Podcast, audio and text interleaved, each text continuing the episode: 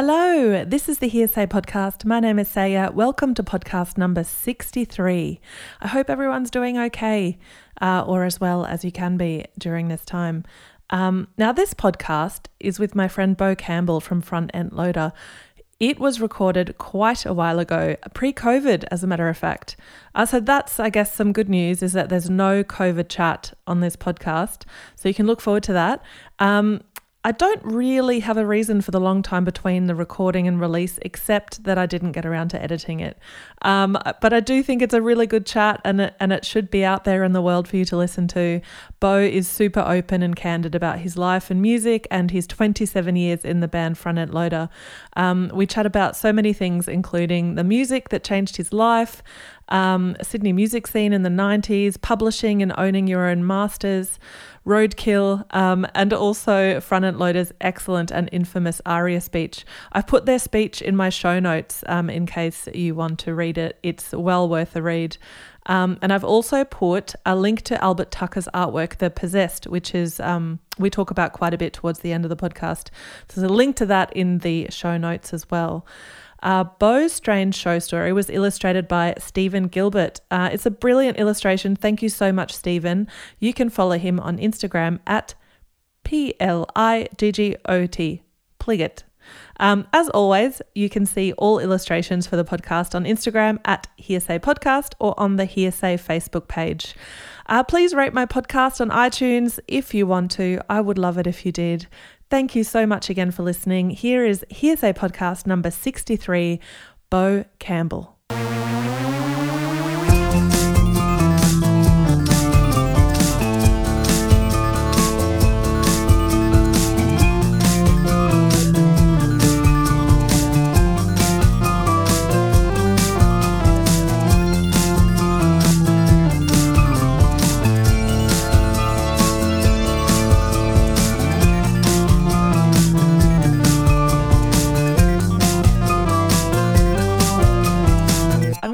Straight into asking you do you have a first musical memory? Like, do you remember the thing that made you want to be a musician when you were a kid?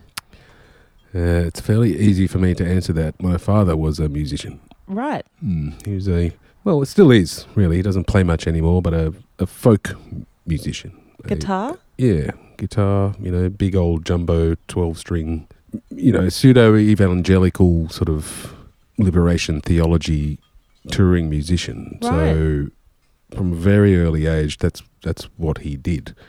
So some of my earliest memories are basically following my dad around on tour, like with the entire family. So when we were, when I was about six, which means my three younger siblings were all younger than that, my dad went on a world tour supporting Peter, Paul, and Mary. Wow. So we, and then he made a record at Paul Noel Stookey from Peter, Paul, and Mary's studio in Maine. So I lived in the States for six months when I was six or something. And so it, I don't think I can really squarely lay the blame anywhere else apart from the fact that I just thought it was normal. That's Yeah. what people's dads did. Do you have memories of that time in Maine? I do, yeah. They had a pig called Sweet Pea. Oh, It was a beautiful farmhouse. Maine was beautiful, I seem to remember. I, I went to school there. I was the only kid old enough to go to school, but I got the little yellow school bus and cute. you know, ate in the, the ate in the cafeteria and you know did all that. I remember not standing up for, to, for the oath of allegiance, going, "I'm not American. Fuck this." Even at six, I'm going, "Nah, fuck it. no, that's bullshit. I'm Australian. Fuck this." So look, it's really like I think it's very easy for me to answer that question because it was just it was normal. Like I, I realized pretty quickly that not everyone's dad did that, but that's what mine did. Did you then learn guitar from your dad? Yeah, initially, yeah. I mean, he taught me the basic chords and lent me a whole bunch of books that he'd learnt, you know, bluegrass and all that sort of stuff. I've still got them. He doesn't know I've got them. Don't don't tell him. He'll never listen to this. Probably not. So, were you learning folk songs? Oh, some like he. Um, my parents were interesting. My dad was right into that. Like he's he was fucking Dylan tragic, and you know he loved all sort of Joan Baez and Bruce Cockburn, this Canadian artist, who's was quite amazing and still is, from what I can tell. Whereas my mum was right into the Beatles and the Stones and Hendrix, and you know she liked all the fuzzed out crazy shit. Like they were both both very musical, but my dad actually did it, and that's Mm. that's what we did. But then, you know, then I grew some pubes and listened to Guns N' Roses and decided I'd get an electric guitar, and then, you know, that's pretty much the end of my life. I love that Guns N' Roses just come up so often in this Is that right? podcast. Really? I feel like they're a real turning point for so many people. I don't know why that is. I think because they were just strikingly uh, punk Obnoxious. rock and obnoxious, and you know they were like everything a teenage boy wants to be. Pretty much. I don't think you could say the same for teenage girls, No, but, you know, and really, I can still think about it now, and from a guitar playing perspective, guy Slash, whatever his name is, Yeah. Saul Hudson, Paul Hudson, I can't is that remember. his real name? I can't remember. Um, I, I would have known when I was 16. Now I forget. like he William was actually Bailey was Axl, wasn't it? I probably I don't know. See, you know that, not me. That's on you. Saul Hudson, I think, was Slash's real name. Anywho, I actually just think he's a really like he can do all the shredding widdly diddly business, but it's actually really quite melodic and, and smart, Yeah, as opposed to something like Slayer, which to me is just this sort of Just atonal technical. fucking Mm. garbage. You know, I've never been interested in that. yeah. The same friend introduced me. I think he gave me a cassette that had Appetite for Destruction on one side and a Motorhead album on the other side, and it was just like, Powerful holy combo. fuck! Yeah, that was that was it. For that me. was it. Yeah, it was all over. What was your first guitar? Electric guitar. It was a Schecter. I don't know anything about it No. apart from that it was very nice. It had a pointy headstock, Mm-hmm. which apparently I thought was cool at the time. It had a tremolo arm, which I thought was cool Sweet. at the time. Had locking, you know, tuning system. Then I got rid of that as soon as I could and got a real guitar. Did you like try and get like a Les Paul like Slash or? No, I got a SG, and I still have it. Great. Every front end loader record and song has been written and played on that guitar. Are you a gearhead? Do you No. collect stuff? No, I have some nice guitars, but not because I know anything about. Like I seriously know absolutely shit all about gear. I, I really do. Do people try and talk to you about it? Yes, it bores me like- stupid. I'm going, yeah, um, No. I've, got, I've got to go over here now. That's a good um public service announcement for anyone trying to talk to you after a gig. I'm happy to Don't- listen, but it just frankly bores me. And go, can like, look, I don't know what you're talking about. I have a, I have the same guitar I've had since 1994, and I have the same amplifier I've had since a similar time. And I used to use some pedals, but then they broke, so I stopped using them. And now that's it. I just can't be fucked. Do you just use amp distortion? Yes, and on the volume on the guitar. Yeah. I have a distortion pedal, but I used to have a wah pedal, and that was you know it was fun, and then it broke, so I stopped using it. Rather than pay to get it fixed, I just went, oh Fair fuck enough. it. So you started playing electric guitar. yeah, Then what did you did you start a band? yeah. And do you remember the name of your first band? The Edelweiss Pirates. Wow. Mm. Where did that German- come from? German yeah, thing. it's the very German. So you may remember this, Saya, the uh, Hitler Youth. Uh, I'm not quite old enough to recall. No, no, no offense, but I mean, you know, you, being a woman of words and history, you know, Sure, you, you are sure, aware sure. that there was I, the whole I Nazi am aware thing. of the concept. Anywho, so there was a counter movement called that called themselves the Edelweiss Pirates. I don't know why. Maybe because of Julie Andrews. Yeah, probably. Anyway, they formed a alternative youth group that one of their main activities was to hunt down and beat the fuck out of Nazis. Nazis. So it's a very stupid name for a band, but I think the uh, you know sentiment behind it was worthwhile. Yeah, that's like the most I think meaningful and deep first band name that I've heard on this podcast. Speaking of my dad, he always wanted to be in a band called the Hot Crotchets. Oh, that's pretty good. Well, it's not bad for a bloke who was born in 1950. He Yeah. Was being quite risque. I'm going, cool. Dad, you do know there's a band called Anal Cunt, right? Anal crucifixion. either, either or. It's got Jesus and buttholes in it, it's, it's bound to be offensive to someone. So, what kind of music did the did the Edelweiss Pirates. pirates? Well, Right. nothing really has changed. It was probably uh, a combination of folk and metal, earnest teenage folk metal, Mm-hmm. which sounds absolutely appalling now that I say it out loud. And it probably was. Folk metal. Mm. Yeah, it's gross. Yeah, thank you. It's not as bad as uh like anything with the word fusion in it. No, there was no fusion. And did you write songs for that band? Yeah, And how did you find writing songs? Was it a bit of a revelation? very much so. And I still, you know, I'm not into gear. I, I, love performing, like that's great. I love recording, but to me, from a musical perspective, the thing I like the most is writing. Mm. Like just you know, the very idea that you can make something out of nothing. yeah. You know what I mean? Like Yeah, before there was nothing, and then you have an idea, and if Yeah. you've got some skill that can put it between your head and your imagination and your heart and into your hands or your feet or whatever instrument you choose to play, that's the risk of sounding like a tragic hippie. That's actually magic. It's beautiful. If you can make Yeah. something, and then if you can record it, it's like, well, there's a Something for a record of it, Yeah. and then if you you know, and if you go and see a band live that you love, and they'll you'll never hear the same thing again. Yeah. They'll play it different Unless every time. it's to backing track. yes. Um, so front end loader is has that been your was that your first kind of serious band? yes. And it's been around front end loader have been around for thirty. Uh, come on. Twenty-seven. twenty seven. Not that old. I was pretty close. You were close. Same decade. That's amazing. Are you proud of the fact that you've been with with the same project? I mean, that's longer than you know most relationships. All relationships. Yeah. Really, in my Yeah. experience. Uh, I don't know. Proud is such a strong word. Is it? I don't know. Proud, ashamed. What are you What are you ashamed of? The fact that I'm still behaving like a fucking teenager 27 years later. it's sort of like a Peter Pan syndrome. A lot of people I know have, where you just you, wanna, you sort of want to hold on to your youth, and you want to live like you have forever because it's what's fun and what works. Yeah, I, ca- I can truthfully say that that is not the case. You know, we are under no illusions that we're perpetuating some kind of teenage wank fantasy. You know, Yeah, like okay. we, we are men, old, nasty, stinky, hairy men now. no, I'm serious. Yeah, like no, it's I'm- it's not. Um, and relationship has developed, but it's the same people. It's the same four people that it has been since 1991. And I won't say that there hasn't been, you know, trials and tribulations along the way, but you know, we are close friends and continue to be. And the simple fact is that we still enjoy it. Yeah, And, and we're under no illusions that anybody else enjoys it. We do it because we can. you have no problem saying this is what we do. It doesn't matter what you do. I mean, why, why would you do it any other way?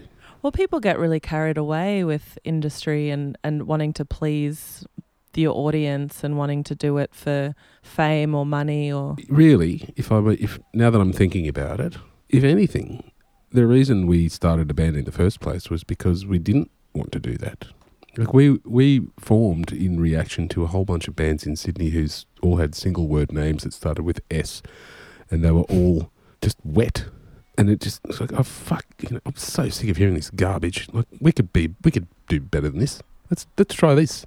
What do you mean by wet? Sort of facile, just sort of Mm. mindlessly aping whatever was happening in the UK or and this is pre-grunge, you know, we sort of got lumped in with the whole grunge thing. It's like we're not grunge, we like ACDC and the fucking cult and Mm. but we also like XTC and you you know like More melodic well, stuff. just yeah. smart. We like smart, nasty music. That's what we like. Yeah. I don't see any reason why, particularly if you're going to join a band, why you should suck a dick. Not that there's anything wrong with sucking a dick, you know, but like if I wanted to be told what to do, I would have joined the army. Sure. You you join a band because you can do whatever you like, Yeah. and so regardless of how much money might may or may not be, not that we've ever had money waved in our face, it's like, well, no, we like making music like this, and that's what we're going to do, and so whether you like it or not is really none of our concern. And I'm I'm not a, ashamed to say that we used to think that you know we were the bee's knees in the mid '90s, going, oh, we're young and fucking fantastic, and we're going to be huge, and it's like, well, no, we're not, and it's like, well, who fucking cares? Yeah. And we used to say, oh, we don't give a fuck.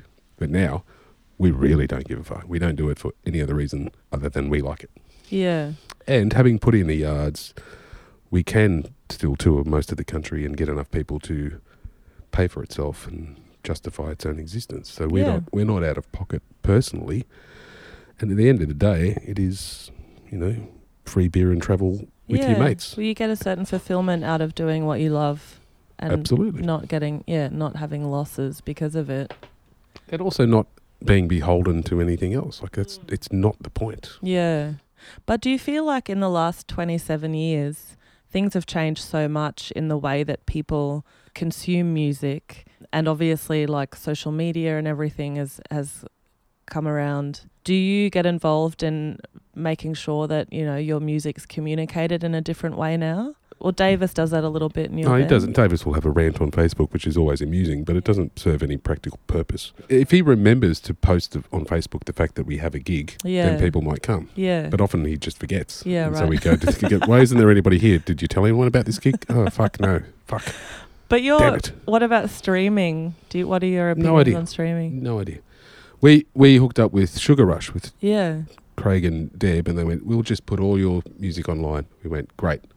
What it's going to cost us? And they went, "I don't know this." And we went, "Yep, that sounds good because if you don't do it, we're no never one's going to going do to it." do it. And so it took us like it was 15 years before any of our music was available online at all because we're so shit that we just couldn't be fucked. Who wants to buy a CD? A what now? Have you got it on vinyl? What? No. Have you ever released things on vinyl? Our first record was released on vinyl, and we went to Berlin once. You'd like this. and we were in uh, Berlin, and we went to a record shop, as you do, and sure enough, there's our first record in the bargain bin. A five Deutschmark, as it was then. Yeah. Hmm. Before the euro. You know you made it when you're in a bargain bin. Um, I know people probably ask you about this a lot, but one of my favorite things about Front End Loader is the ARIA speech that you guys wrote. You know, for those of you who haven't seen it, definitely try and find Lindsay McDougall from Frenzal Rum reading the speech because none, you won the best ARIA for best rock Hard rock hard rock slash heavy sorry, metal. heavy metal and and you makes me laugh. famously wrote a, a letter saying that you know you, you guys didn't have the money to go the arias because it all cost money and you kind of didn't believe in the industry Well, may I elaborate? yes Okay. of course I'll first, in the interest of full disclosure, say that that speech was all Davis, yeah right? Davis is it was amazing i love the speech was incredible I, I, I agree. He has always had my respect. He's my best friend, but Yeah. that was particularly good piece good of moment work by him. Anywho, so Shock, who is you know we self-released our record, but Shock distributed it, and Shock Mark Bolton rings us and goes, "Hey, uh, guess what? You've been nominated for an ARIA." I'm like, "Get fucked, we have not." he goes, "No, no, you have." Oh, oh God, really? Fuck. And we're like, well, who's like, what even is the ARIA? Like, who even votes for it? Who decided that we get an ARIA? And he's going, oh, you know, it's a you know panel of your peers. What peers? They're not our peers. What? We just went, oh, well, that's pretty funny, and then just forgot about it. And then Mm. it's fucking lady friends, you know, our, our, our women folk are going, oh, come on, stop being such cranky old dickheads. Come on, we'll, we'll go to the Arias, we'll frock up, we'll walk the red carpet, we'll get really pissed, it'll be hilarious. And I went, oh, God, all right. So I rang if we must Well, it's like I didn't want to. Like it's fucking bullshit. Like a fucking Aria. Fucking who cares? Anyway, so I ring Aria and I speak to this nice twelve-year-old receptionist, and I said, "So, um, my band's been nominated for an Aria. How many tickets do we get?" She goes, "Well, tickets are five hundred ninety-five dollars each." You what now? She goes, "Well, they're five hundred ninety-five dollars each." I said, "Yeah, yeah, but we've been nominated for an award." She goes, "Yes, well, they're five hundred ninety-five dollars each. Normally, your label would pay for that." Yes, but we don't have a label. Thanks for your time. bye Bye. like if I'm going to spend a thousand bucks on a night out for me and my partner, I'm fucked if it's going to be at the Arias. yeah And also, I probably wouldn't leave the house. yeah I'd probably just order in some stuff and Yeah, stay at home. get a nice meal Anyway, so David's going, yeah, but what if we win? I'm going, Davis, we're not going to win. Just fucking, no, I'll write a speech. do you remember who you were up against No. Cosmic Psychos, I remember that. yeah yeah Which, you know, they, we, they were robbed. yeah Anywho, so Davis, his initial plan was he wrote the speech, which is brilliant. I'll give him that. But his first idea was to have Tim Freedman read it out because he knew Tim would be there. yeah And it's a well documented fact that we fucking hate Tim Freedman sure and he hates us sure with good reason. You know, reciprocated. So Davis rang Tim and said, Tim Hey, Freedman Tim. from the Whitlams. Yeah, that's right. Yeah. He goes, Hey, Tim. What? It's Davis. From, yeah, right. He goes, um, so we've been nominated for an Ivy. Oh, congratulations, Davis. That's no worries, mate. Hey, uh, you'll be there, won't you? Yes, I'll be there. Of course, he would be there. If we win, can you read our speech? He goes, Why would I do that, Davis? Because it'd be funny. Tim's going, Why would it be funny? He's going, It would be funny if Tim Freedman read Front End Loader's acceptance speech. Can you do it? No, I'm not doing that. It's not funny. So Damn. we had to go It would have been funny. I agree. but we knew Lindsay would be there in half cut, and he Yeah. was, and he did a fine job. He did a great job. Yeah. Even though it wasn't televised. I was due to start a new job the next day. I was ironing my trousers in this very room, uh, in there, ironing my pants, and I started getting text message from people. You just won an aria, like people I know who were there. Yeah. Going, you just won an aria. Get fucked. I did not. no, you did. Whole the whole speech was amazing, and it should forever be like a framed speech on everyone's wall. Look, I can truthfully say that I don't know what Richard's done with his, but I know that Davis's, mine, and Pete's are all used as toilet roll holders in our toilets. That's and I don't think that's specific to us. I know a lot of people in bands that won arias that have done exactly the same thing.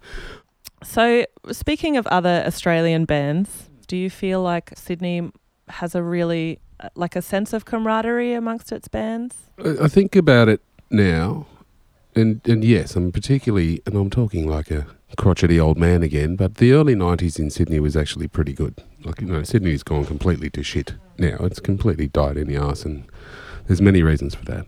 But and sometimes I think these days I get confused as to which bands we actually used to play with, or those bands that we used to go and see Mm. before we could get gigs. Um, you know, the Hard Ons or the Hellmen or Mass Appeal or the Proton Energy Pills or early Tumbleweed and you know, and then you see all these other bands go on to bigger and better things and it's like, eh, and you get a bit fucking jealous or a bit snarky about it. But then, you know, now I run into any of those people and it's like, ah, you're still going, ah, fucking, you know, it's, there's something to be said for longevity and also Yeah. for respect. You know, those there's plenty of people that have fallen by the wayside because their lives get in the way or because they die. Yeah.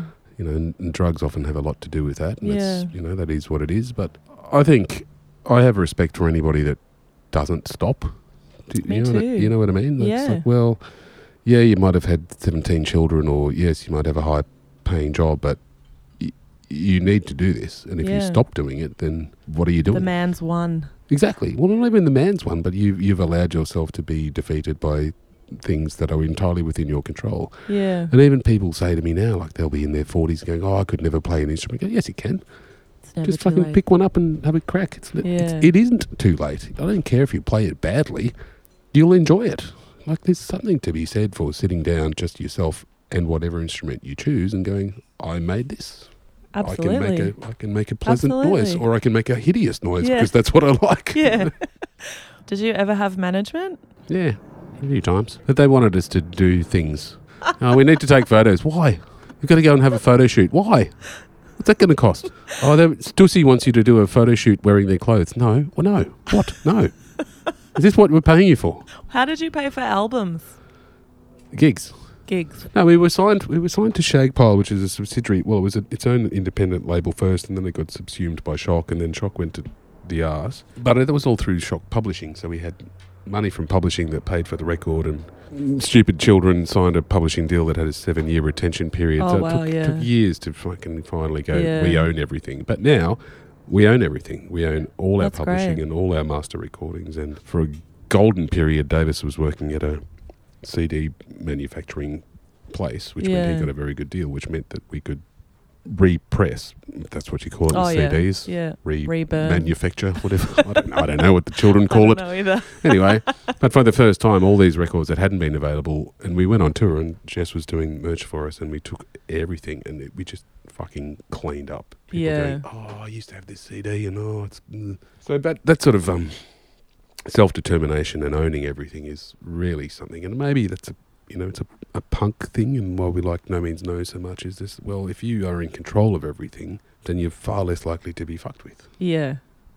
You know what I mean? How do you feel about bands like Fugazi that, you know, charge like whatever they charge $20 or f- less for each show and don't do merch? Oh look, I, I've got a lot of respect for Fugazi, and I really like their music. But also, I find I don't reckon I'd want to be in a fucking tour van with Ian MacKaye. Yeah. I think he'd be an irritating twat, don't you? I reckon he'd be a fucking know. vegan fucking horror show. I could definitely get on the vegan wagon. Yeah, well, that's fine. you you're allowed. I like Fugazi. I've seen Fugazi. I like their music. I think it's uncompromising. They don't use pedals, you know. They, but also, But they don't have any merch, right? I don't know. They don't do any capitalism. and that's good, and I appreciate that. But you got to eat.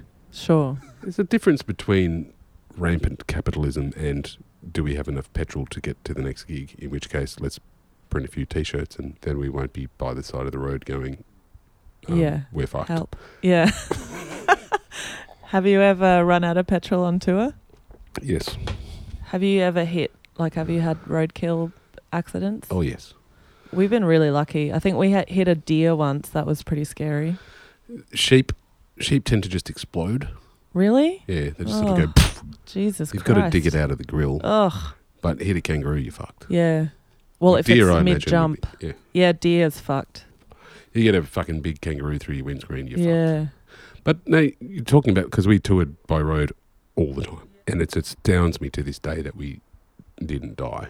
I know a few bands that have had horrific accidents and lost members, and Yeah, me too.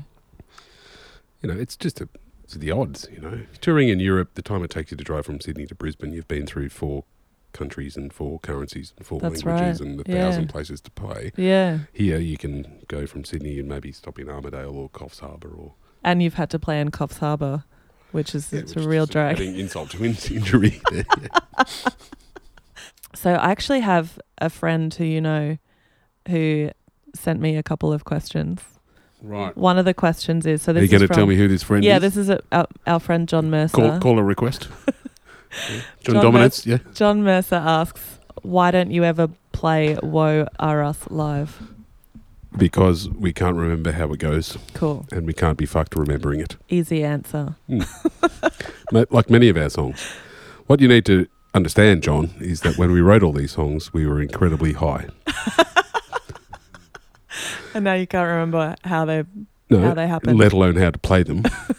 and now that none of us smoke too much pot, but we do drink heavily, we're just physically incapable of A, remembering it, and B, playing it. Sure. It's the same for any song. Why do you, how come you never play this? Because we don't remember how it goes. and we can't be bothered working it out. Pretty much. Yeah. You've hit the nail right on the head there, Saya. what about this? Is his other question? Right. Um, what is the best I've ever had at Brisbane Entertainment Centre, as mentioned in Mandino Deluxe? Uh, so, Mandino Deluxe is a song from our record from some time ago. So, I used to live in this tiny little house in Ultimo in Sydney, and we regularly got marketing material under the door. And for some reason, it was always about those motivational speakers, you know, like Anthony Robbins, those sort of, you know, that guy Yeah. with too many teeth and the, Yeah, yeah, yeah, you yeah. know, be your best and awaken the giant within and all that sort of the past is a cancelled check. That fucking guy. yeah, like Yeah. fuck that guy. anyway, one of them was this guy called Og Mandino. That's like that. It's as, as if his name itself isn't enough. Og. I can only assume it's short for Ogden or Ozymandias or some shit. I don't know. Anyway, I get this leaflet, and he's you know apparently there's pictures of him in the leaflet. You know, motivationally speaking to a packed Brisbane entertainment centre. I never saw Og Mandino live, but it was a reaction to stop sending me this shit Sure. and it's bullshit and just go and get fucked. Og Mandino. So back to my question. Yes, please. You did a duet with Barry Crocker. It wasn't a duet, it was a group group. It was a group effort. Mm. A duet between Front End Loader and Barry Crocker. yes, if you will. Tell Yes. me about that. Well, it was the International Year of the Older Person. I didn't know that was a thing. Did you no, know that was a thing? I didn't know that was a thing. It was a long time ago now. I can't remember when. But we were approached by a woman called Helen Carter, who, as it turned out, was and is the bass player in Do Re Mi. Oh wow, Mm. cool. And she was working in aged care for a group called the Hammond Care Group. And I can only assume it was her that came up with this idea that to celebrate this International Year of the Older Person, let's get young Australian artists and pair them up with older Australian artists and do a recording and release an album. So she did. So I think we had, I think Mental as Anything did one with, I don't know how they qualify as young, but anyway, Mentals and Younger at the and time. Whatever. Middle period. Anyway, and I think they did a song with Maria Venuti. Then there's uh, Dave Graney did one with the Gaiety Swing Band, who's this 70 piece Wow. swing orchestra down here. And, Wow, and for some reason, bless them, they thought we should get Front End Loader and Barry Crocker. that and we went, amazing. yeah, okay. so we did. And then it, I can't remember how it happened, but for some reason we thought that doing Crazy Little Thing Called Love by Queen would be a good song to do with Great Bazza. song. It is a great song. Yeah. And so we went to Megaphone Studios in Sydney and we recorded our, I don't know, punk rock version of it. And then Barry Bazza comes in and he just smashed it. He just fucking smashed it. Like he, he is exactly as you imagine Wow. he is. Like he is Bazza McKenzie, he's Barry Crocker, he's just all things Incredible. to all people. And he comes in and he goes, Right, well, let's have a listen to what you've done, fellas. He goes, Oh, it's a bit strident. He goes, I'll just have a run through. And he goes, Oh, it's just killer. And he goes, Right, let's go. And so he just did it in one take. And we're all just sitting there going, Holy fuck. Wow. Holy fuck. Professional. No, it, consummate professional. Amazing. I love those stories. Anywho, so then, then Paul McDermott, your mate, gets Played a show with it. Paul McDermott tonight for Yes, those of you you that need context. Well, there's two Paul McDermotts. We're talking about the TV guy, Yep. not the music guy. Anywho, so somehow the Good News Week team heard about this and thought it'd be funny to get Front End Loader and Barry Crocker in to play the song. Yeah. So we did.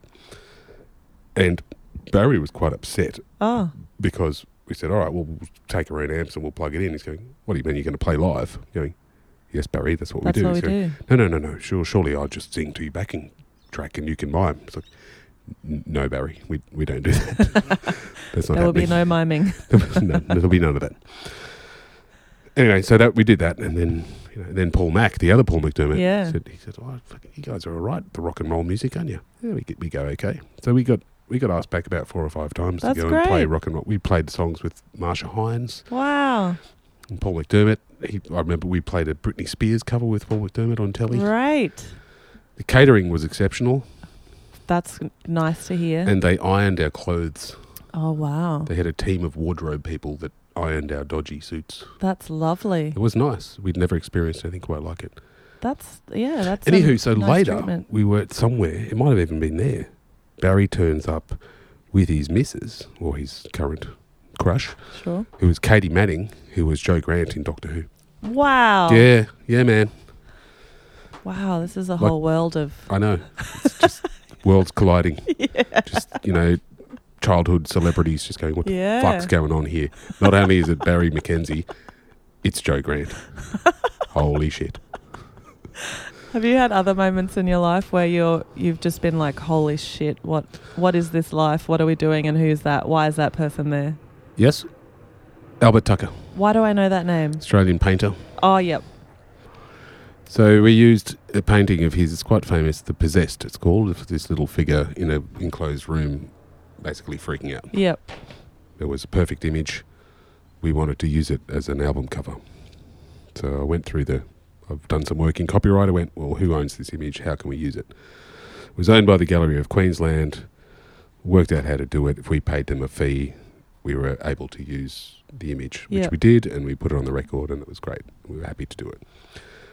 At some point, I thought I should probably try and contact Albert Tucker just to say, look, we really love your artwork Yeah. this is why we did it.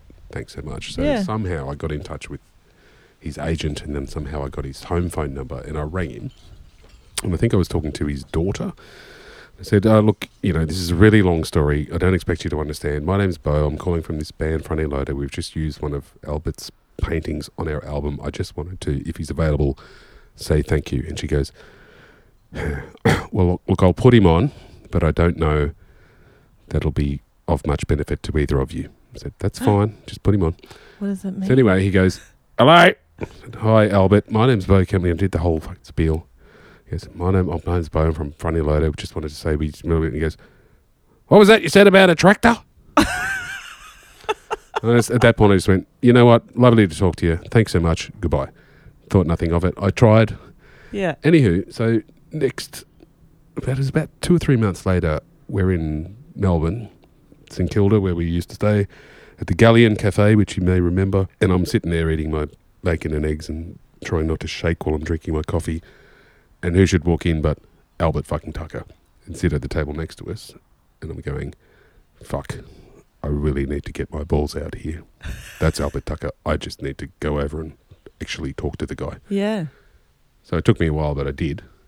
And he goes, sit down. And I had about a 45 minute conversation with this iconic Australian artist who was so effusive and so supportive. And he's going, I don't know what it must be like for you people now making art, you know, when I was young and the war was on, it was a thing. We could do it. We could make a living. It must be so hard. It was just, I just left there going, oh my Oh, God. Oh my God. so lovely. That is the best conversation I've ever had in my life. Amazing. Mm. What a beautiful moment. It was great. and I wonder what it was. He was having a bad day when you called him. Oh no, he's just old and He's deaf. just old, yeah, right. Old and deaf, you know. But he lived around the corner in St Kilda, so it's like, you know, I didn't expect anything from it, but it was Yeah. important to me to go, hey, to try. thanks. Yeah. And probably if he hadn't run in, come into that cafe, would never have done it, and I'd be, Yeah. I'd be sad. And he's dead now, but it's like, holy fuck! And not only was it personally gratifying for me, but also he just imparted all this. It's like, oh fuck, you are actually right on it, aren't you? Made you feel better about your life choices. Not necessarily, and and most of Albert Tucker's work doesn't isn't geared towards making anybody feel good. No, but I mean, you know, like you feel validated choosing art as a, a life for you. well, I think it was very informative to talk to somebody who was at the end of his life who had Mm. done nothing but. I mean, he did do other things. He was in the war, and he was, you know, he did all kinds of, you know, journalistic stuff. Like, he, you know, one or two world wars. Like he, and but you know, just the generosity of spirit. You know, and he was old and a bit dithering and whatever, but he was more than happy. Once he realised who the fuck I was and what I was talking about, like he didn't know who I was, Sure. but once he worked out, all right, you're talking to me because of this. He, he clearly felt no reticence in saying, "Well, here's what I reckon," and Yeah, and it was and seemed genuinely interested. So I just that's so lovely. I was on cloud nine for weeks after that. That's so nice. It was great. It's nice to hear an actual positive story about meeting a hero because I hear Yeah. a lot of stories where, you know, people get their hearts broken by Yeah, because they're assholes. someone they yeah, Yeah. someone they love. Um, I'm really keen to hear your story. Um, so the same question I ask everyone at the end of every episode is tell me your strangest show experience or the strangest thing that's happened to you because you play music. Front end loader began in in ninety one, and then I started a degree at Sydney Uni in ninety two. It lasted about five minutes. But we joined the band competition. But by the end of the band competition, we were playing quite regularly, and then we got to know the activities officer at Sydney University.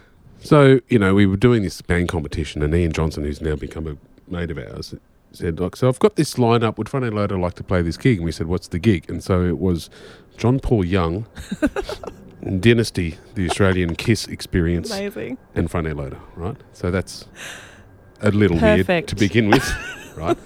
So, further to our discussion offline earlier, we may have been tripping balls, and at some point, Davis, who was compromised, was just freaking out at the fact that he was watching JPY, that he went to the front of the stage and was touching John Paul Oh, Young's no. legs, Oh no. and John Paul Young's guitarist got very affronted and was like kicking him in the head to get him off, Get him off Paul Young's leg. pretty much. And and it got to the point where our first album it, it turned out being self-titled, which is very dull. But there was a time when we were going to call our first record "Kicked in the Head" by JPY. That's a great title. Hey, thanks so much for talking to me. I've really enjoyed our chat. Well, you say that to all the guys, but you know, I too have enjoyed our chat. Great. Is there anything else you'd like to ask me before I had go? one more question. There we go. Is this a caller question or is one of yours? No, it's one of mine. All right. Tell me about the spirit animals in your logo. Uh, well, Peter Kostic, who is our resident artist, came up with them himself. So you may be better served asking him. Right. But are you asking who is who? yeah. All right. Well, the goat is Davis. Yep. The black swan is Richard Corey. Yeah. The bison is Peter. And the bulldog is me. I like that. Well, it just makes perfect sense. It does. He's not as dumb as he looks, you know. Very smart man. After a fashion, yes, he is. He's a certain rat cunning. I'll give him that. Hey, thanks, Bo. My pleasure, Saya.